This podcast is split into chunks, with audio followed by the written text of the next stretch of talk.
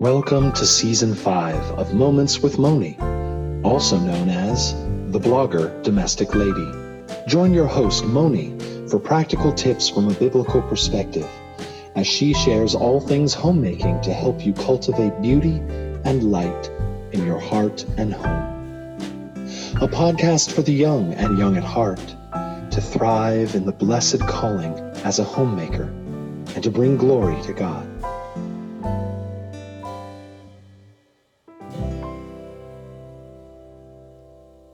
Happy New Year and welcome back to Moments with Moni. This is episode number 143, the first in 2022. Well, how exciting! I'm ready to start in a new book. How about you? If you were listening in last year, you will have known that I mentioned we're going to start in the book of Ruth with a few bonus episodes on bread baking, and we'll see how those connect later. What I first wanted to do was encourage you in this new year to have a Bible and a notebook or a journal and a pen and your favorite time, your earbuds, and maybe a corner, a cup of tea, any of those things that might help you make a regular time of taking the time to go through this book of Ruth. I do that for myself when I'm reading the Bible. I like to go through some Bible reading program throughout the year and make that a special time just for myself so that I have the Word of God constantly running through my head and my life throughout the year because you never know. God brings those things to mind when you need it. But then also, I go deeper on my own time, study time, and I thought I'd bring you along with me on this journey through Ruth. I have journals from many years past that help me to see God's hand throughout my life. And I'd like to encourage you to do the same. So have that journal, that notebook, and take the time to write down some of the things that touch your heart as you go through this study. I will have a bookmark actually available for you on the website at Moments with Moni and one of the blog posts to encourage the SOAP method of studying your Bible. If you use a different method, that's fine, but this one, if you need one, would like one, goes something like this. SOAP stands for Scripture, Observation, Application, and Prayer. So for scripture, I'd like you to read the passage and write down a verse that was meaningful to you. Observation was Are there any warnings? Are there any commands? Are there any principles to observe? And then, of course, application to our own hearts. What truth did I learn, and how does this apply to my life? And prayer. Share your heart with God, listen to Him, and obey. In this way, we can take the truths that we learn through the book of Ruth and the rest of the Bible and apply it to our lives and let it transform us from the inside out. It is God's Word and His Holy Spirit that will be doing this work. The book of Ruth is another example of biblical romance, but not just a book for women. So let's familiarize ourselves with the story to help us understand what the characters were going through. So, who was this written to? It was written to the Jews. And who wrote it? Well, it was an unknown author. And of course, we know that the Bible comes from God. He actually used men to write it. And of course, if you'd have trouble with the first few words of the Bible, in the beginning, God, you're going to have trouble with the rest of it. Another question is when was it written? It was written 1300 to 1000 years before Christ. And we'll see that this is a picture of him, even though he hasn't even made his entrance onto the earth yet as a baby. Where did it take place? The book of Ruth took place in Bethlehem, Judah, and Moab. And we'll get back to those two places later. And what does it say about God? Well, there's not even a mention of his name or Jesus' name on any of the pages of this book. but it's all about Him, just like life. How does this apply to, you say, your own life? Well, we have to go through it to find out, don't we? Let me try and whet your appetite for this book. Like I said, God is not mentioned throughout the book, but his character is revealed behind the scenes. Boaz, one of the characters in the book, in chapter 2, says that he seeks the outcast. He treats the outcast with kindness and as his own family. Boaz also shelters Ruth as God shelters the weak under his wings. Boaz serves the hungry at his table God also provided for us and serves us. The book of Ruth is also known as theological art. How is God involved in the day to day events of our lives? We shall see. There are three main characters in here it's Naomi, Ruth, and Boaz. Naomi was a widow, Ruth, a Moabitess, and Boaz, an Israelite farmer in chapter 1, Ruth, also a picture of the church, doesn't even know that Boaz exists. The first verse in the book of Ruth alludes to the time period that it was taking place, and that was in the times of the judges. So let's take a look at a few of the verses in Judges to see what this life was like at that time. In Judges chapter 17, verse 6, it says, In those days there was no king in Israel, but every man did that which was right in his own eyes. An example of Israel's disobedience came in Judges chapter 10, verse 6. It says, And the children of Israel did evil again in the sight of the Lord, and served Baalim and Ashtaroth, and the gods of Syria, and the gods of Zidon, and the gods of Moab, and the gods of children of Ammon, and the gods of the Philistines, and forsook the Lord, and served him not. And the anger of the Lord was hot against Israel, and he sold them into the hands of the Philistines, and into the hands of the children of Ammon. It goes on to say that the children of Israel cried out to God again they got caught. They weren't really sorry. They weren't asking for forgiveness. They just wanted out of this predicament. So God just told them, You know, I've had enough. Go cry out to all those other gods that you've been serving and see what they can do for you.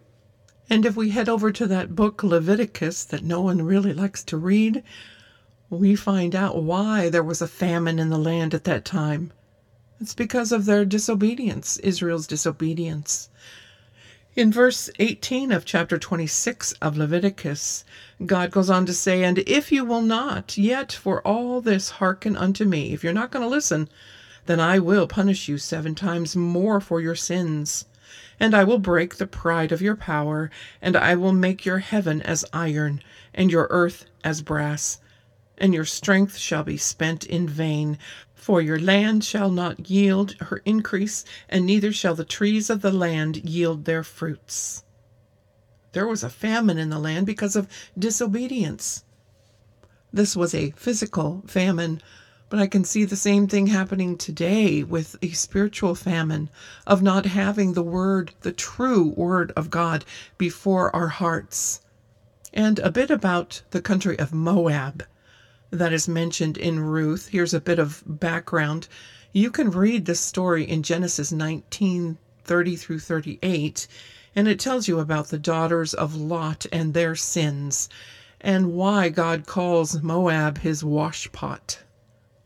A short overview or historical background on the book here. We'll start with verses 1 through 5 and I'd like to mention that there's a lot of information in just those verses. There are bullet points of info across many years in that in those few verses. So we'll be breaking that down as we get there. Ruth is also a story of loss and love, tragedy to triumph, death and destiny, life and legacy, hope, loyalty, and romance. And many call this book a romance to redemption because of the Goel or the uh, kinsman redeemer, which will be explained later as well. It's easy to skip over the details when we read through the Bible. It's good practice to slow down and truly look deeper into what we're reading. If we do, we can feel the tension of their lives and their circumstances, just as if we were living through that. Sometimes we read the Bible as if it's a comic book from one little box to another, and it just takes a few seconds to go through someone's life, but that's certainly not the case here. In fact, Ruth is the eighth book in the Old Testament. The first one is Genesis, and as a summary, we could say it's the beginnings of Israel's history. And Exodus, the next one, is the history from Egypt, Israel's history or Exodus from Egypt. Leviticus is Israel wandering through the desert.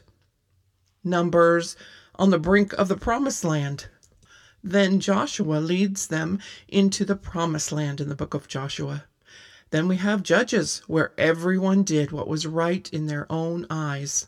For there was no king at that time, even though Israel ended up crying out for one, and they wanted that handsome prince of a guy, but that's another story. The book after Judges is Ruth, and that covers a famine in Bethlehem. There was no food in the house of bread. In fact, in ancient times, the book of Judges and Ruth were actually considered one book, and Ruth was placed before the book of Proverbs. Ruth is also read at the Feast of Pentecost, which if you know a little bit about the feasts, it is the only feast where unleavened bread is part of the celebration. Ruth is only four chapters long, so if you could read through that this week before we get to next week when we actually start the book of Ruth, it will help us to understand as we go forward from here. The uh, picture I'd like you to think about as you read through it, as we study through it, Ruth is a picture of the church, and Ruth does not replace Naomi. Ruth learns of Boaz's ways through Naomi. And there's gleaning and levirate marriage, and we'll get into that from the book of Leviticus. Naomi is a picture of Israel, who is exiled from her land. And Naomi meets Boaz, who is a picture of a kinsman redeemer, a Goel through Ruth. So we can see that Naomi or Israel meets Boaz or a redeemer through Ruth or through the church. I know some say that Israel has lost its place in God's timeline, but the church does not replace Israel. If you have studied the covenants with me, uh, through the Moments with Moni podcast, you can see how that timeline plays out. And if you haven't, then you can go ahead and listen to those as well. But for now, we can stand on the fact that the church is grafted into Israel.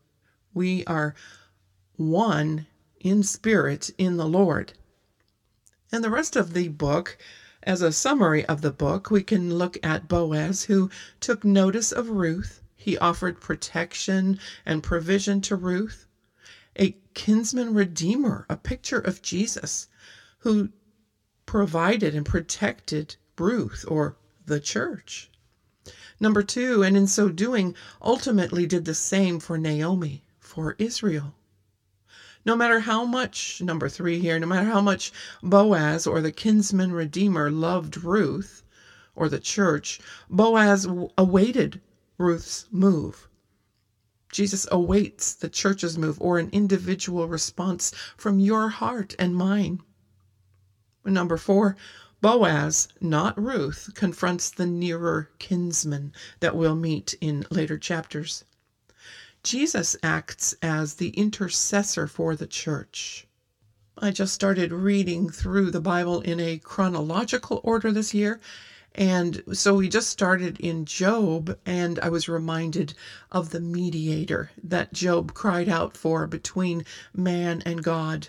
Oh, that there were a mediator between us who would go to God and ask Him for the things that I need to be addressed. And here we have a picture of that mediator, of Jesus. Hebrews chapter 7 helps us understand this. I'm reading from the English Standard Version here. In this section, Jesus is compared to Melchizedek. So Hebrews chapter 7 verse 22 starts, this makes Jesus the guarantor or the mediator of a better covenant. The former priests were many in number because they were prevented by death from continuing in office. But he, Jesus, holds his priesthood permanently because he continues forever. Consequently, he is able to save to the uttermost those who draw near to God through him, since he always lives to make intercession for them. For it is, it was indeed fitting that we should have such a high priest, holy, innocent, unstained, separated from sinners, and exalted above the heavens he has no need, like those high priests, to offer sacrifices daily, first for his own sins and then for those of the people, since he did this once for all when he offered up himself. For the law appoints men in their weakness as high priests, but the word of the oath, which came later than the law, appoints a son who has been made perfect forever. This is our Redeemer.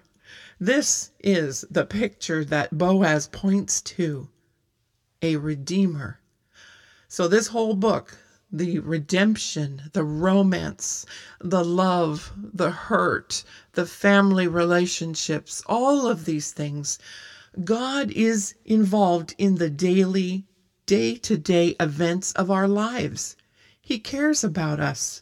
He cares about you and what you're doing and what your thoughts are and how you carry yourself throughout the day, what you do, who you love, who you share your life with.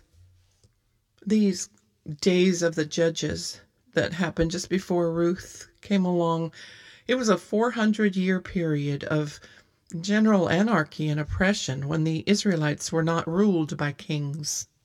As I said earlier, everyone did what was right in their own eyes. This reminds me of 2 Timothy chapter 3 when God describes the coming apostasy of what I believe are the days today. This know also that in the last days perilous times shall come. God warns us of these godless days in the last days he says, But understand this in the last days there will come times of difficulty. For people will be lovers of self, lovers of money, proud, arrogant, abusive, disobedient to their parents, ungrateful, unholy, heartless, unappeasable, slanderous, without self control, brutal, not loving good, treacherous, reckless, swollen with conceit lovers of pleasure rather than lovers of God, having the appearance of godliness, but denying its power. Turn away from these sort of people. For of this sort are they which creep into houses and lead captive silly women laden with sins, led away with diverse lusts, ever learning and never able to come to the knowledge of truth. Yes, I'd say that sums up what today looks like. The book of Ruth is a very timely message for today. But wait, there's more. For just as those in Moab, in Bethlehem, in the Old Testament times, they were looking forward to the Savior, looking forward to Jesus, although they didn't accept him specifically they were looking forward to a Savior. And now we, in our day, are looking back to what Jesus has done on the cross. We can see it more clearly in history what has happened. Although we are told in Scripture that because we believe without seeing, we are blessed. They saw it. Israel saw what was going on at that time and they did not accept him. Jesus suffered persecution on our behalf. He suffered for our sins. He was perfect.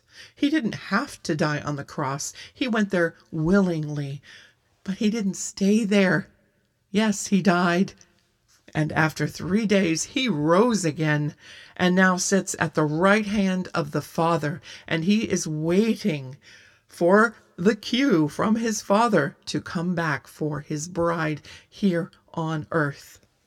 So, as you read through the book of Ruth this week, keep your journal handy.